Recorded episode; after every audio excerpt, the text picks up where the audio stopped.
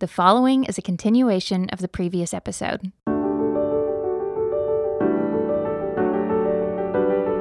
Welcome to the Yellow Balloons Podcast, a collection of teachings to help you navigate the transformational possibilities of a God centered perspective. We pray these insights from Scripture will inspire and encourage you. In this episode, we continue our discussion on the book of Esther, focusing on how to apply the lessons learned from the narrative. We look at God's providence, His promises, and His judgments, and examine the paradoxes of living this out. We are not God. God is God. We must always ask how we are to manage the role that God has given us, not seeking control for ourselves, but trusting in Him.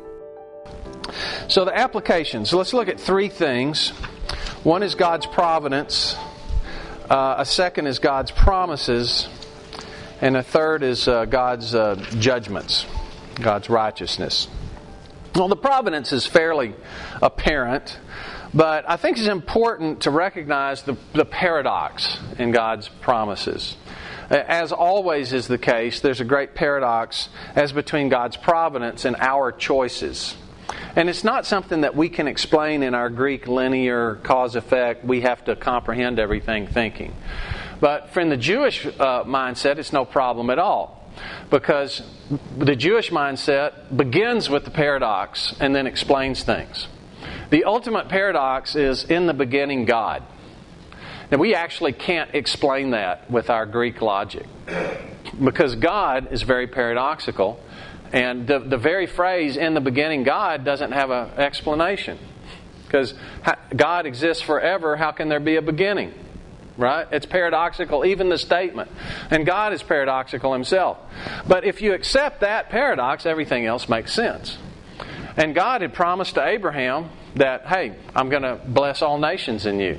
And you're going to have somebody sit on the throne forever. Uh, and, and people's choices make, make things happen. You know, it's cause effect. You reap what you sow. How do these two things go together? Well, it's a paradox. But you see them both happening here, and, and Mordecai does a pretty good job, I think, of, of expressing this paradox. Wherein he says, uh, if, if you don't if you don't do something, then relief will come from somewhere else.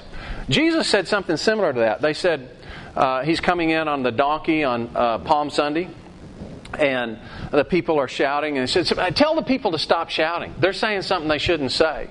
And Jesus says, What? What does he say?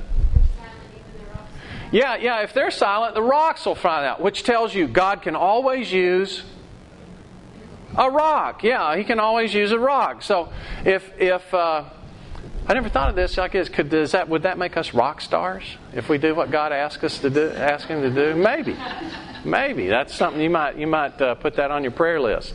Di- different different kind of rock. So yeah, he can always use a rock to get things done, but his preference is to use us. And so, in a large part, when we obey God, it's a privilege that we're getting in on something that's happening, is one of the ways we ought to look at this. It's presented to Esther that way, and look, she's memorialized for all time has done something great. If she hadn't of them, then maybe somebody else would have gotten the opportunity. Okay. So, I think principle number one is God's in control. We don't have to worry about something stuff. But there may be great things that you're asked to do that don't seem great at the time, but every time you walk in obedience to God, you're doing something great. Now, on the other hand, if you don't do it, he can always use a rock, right? So it's not, not it's kind of paradoxical. Don't get too self-important, but when we get in on God's work, it's great. It's amazing. It changes the world. So, second thing, so that's God's providence. The second application is God's promises. And he says deliverance will come from somewhere else. So let's look at Romans 11 29. These are some, uh, we, we talked about the Abraham, uh, Abrahamic covenant. Let's look at a couple other places. Romans 11 29. Uh, start with 28. This is, this is talking about Jews here, and it's, of course, Paul speaking to a bunch of, of Gentiles, Romans. And um, p- part of what he's talking to them about is well, uh, so I'm, I'm resisting what these Jews are telling you, but does that mean I'm resisting Israel? And his answer is no, I'm not. Even though they're resisting the gospel, uh, I'm not resisting them. And here's part of what he says Concerning the gospel, they, these Jewish uh, people who are opposing Paul's uh, version of the gospel with their own version, they are enemies for your sake. But concerning the election, they are beloved for the sake of the fathers. This is the Abrahamic covenant and other things. For the gifts and the calling of God are irrevocable. When God promises something, He never takes it back. For as you were once disobedient to God, yet have now obtained mercy through their disobedience, even so these have now been disobedient, that through the mercy shown you, they may also obtain mercy. So there's this mysterious thing happening between Jew and Gentile where they're going to end up blessing each other through disobedience. So don't get uppity about it. It's kind of the, the paraphrase. So God keeps His promises, and you know we just don't don't get too uppity when other people are being chastised. Uh, let's also look at well, I'll just I'll instead of looking at, I'll just tell you. You might remember this when Moses uh, was putting up with the people in the uh, numbers, you know, when they're disobeying and stuff, God kind of loses his temper. You remember this? And he says, Why don't I just wipe all them out? I'll start over with you and make a, a nation of you. And Moses says, It would look bad. And God says, "Yeah, you're right. I'll just I'll, I'll just work with these guys." Remember that? So uh, but still, he doesn't just say wipe them out. He says wipe them out, start over, because he's got to fulfill his promise, right? He's got multiple avenues to do that. He's got to fulfill his promise. So, first, the providence of God, it's always there. He can use a rock. He prefers to use us. It's an amazing opportunity for us to get to that privilege. Let's don't mess that up. Second thing is his promises. He'll always keep his promises. God, he's got multiple avenues to do that, but don't, don't get discouraged when things look ugly. Okay? He always keeps his promises. The third thing is his judgment. And I want to propose to you that there's four different things that God does typically uh, in judging people. Uh, and I'm sure there's more, but there's four different kinds of judgment. The first kind of judgment is getting what you wished on other people. It's really important not to wish ill on other people for your own self interest. Okay? Uh, you may wish that justice is done to someone else. That's okay. You see that in Psalms all the time, okay? But when you actually wish harm on other people is a really bad idea. Think about what happened to Haman. Okay, what happened to Haman? He built the gallows. Who got hung on it? Yeah, okay. So keep that in mind. You know, Jesus says, uh, uh, love other people and do kindness to them when they're evil to you because it dumps what? Burning coals on their head. I think this is what he's talking about. Okay, that people tend, it tends to come right back to you. If you'll go through and think about it, lots of movies are this way where the pro, pro antagonist ends up getting dumped on him, whatever he wanted to dump on other people. It's kind of built into us to like this. Okay, when somebody gets what they deserve, and you see this other places. Obadiah one ten uh, is a place you can look at if you want to. Obadiah, Obadiah, you've got Edom, and he says, I'm going to really mash you because you were glad when Israel had trouble instead of trying to help them. I'm going to, I'm going to visit on you what you wished on them. So that's one, getting what you wished on others. A second kind of judgment is getting what you want for yourself. And this is Romans chapter 1. Romans chapter 1. Uh, let's just look at it real quick. Romans chapter 1.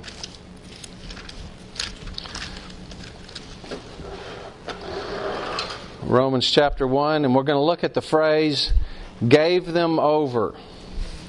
Romans chapter 1, gave them over. Romans chapter 1, verse 24 and there's people that uh, suppress the truth in unrighteousness. They know the truth, but no, I don't want to look at the truth. I want to look at something else. So therefore, God gave them up to uncleanness in the lust of their hearts. So the first thing that God will say, No, I don't want to give you up to that lust, man. No, that's terrible. You don't want to be a slave of that. No. Okay, you can have it. So that's the first the first wave of this judgment. You can have your appetites.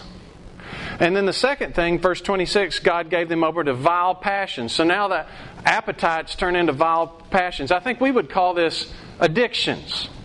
So God will give you over to your appetites, and then God will give you over to your addictions. And then verse 28 gave them over to a debased mind. And once you get addicted to something, you can't even think right. Have you ever seen this happen before? Okay? Well, this is getting what you wanted. And that's another form of judgment. A third form of, uh, of uh, judgment is getting the fruit of what you planted, because you reap what you sow. This is Galatians chapter 6. We reap what we sow. So if we sow to the flesh, what do we reap? Destruction. If we sow the Spirit, we reap life and, and, and righteousness. Okay? So, this is the way that God's set up the world. It's, it's a righteous world, it's a just world. He's intervened with mercy. And by the way, being born again is just too. There's a reaping and sowing there too. Who, who sowed? Jesus. But he let us reap, right? He's, the righteousness is still, uh, is still satisfied in that. And the last one is the one we usually think about, but uh, I don't. I don't really think it's the it's the norm. I think it's really the exception, and that's God's direct chastening which he does do from time to time. In 1 Corinthians 11, it says, Some of you have fallen asleep because you're not doing the Lord's Supper the right way. By that he's meaning, I took some of you out because, because you're not honoring the Lord's Supper the right way. Okay, that's chastening.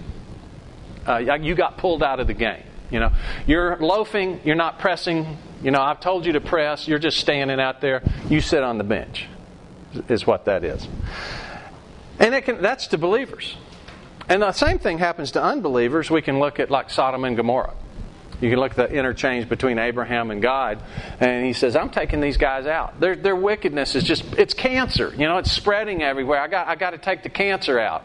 And Abraham says, "Well, how about if there's 50 righteous guys there? Well, if there's 50, I would—I would give them another chance. How about 40? It goes all the way down to 10. There's not 10, so he removes the cancer.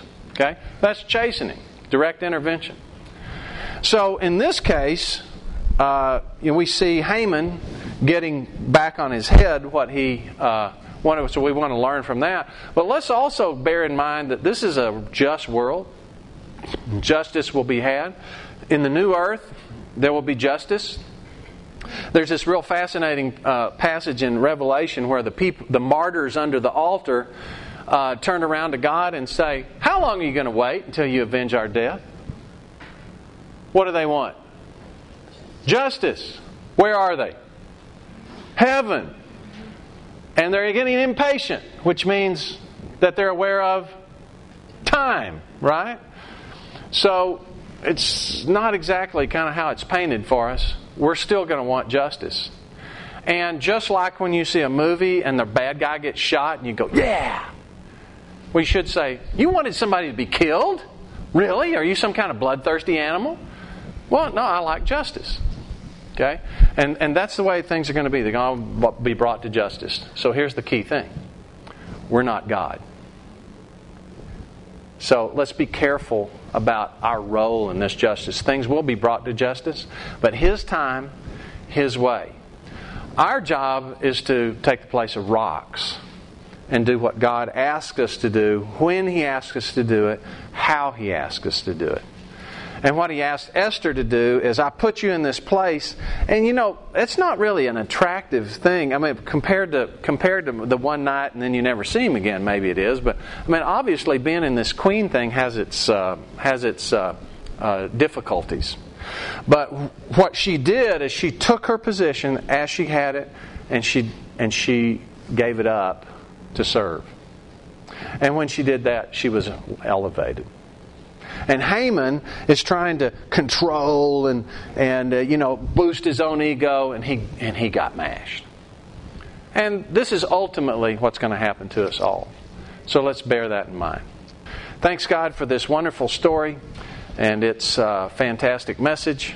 Please help us not be Hamans and wish ill and, and nastiness on other people. But just wish for your righteousness and your time and your way.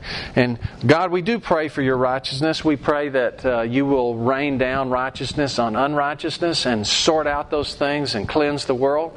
But we also thank you that you're merciful, and to the extent you're merciful to others, we thank you for that and that you'll be merciful to us as well. In Jesus' name, amen.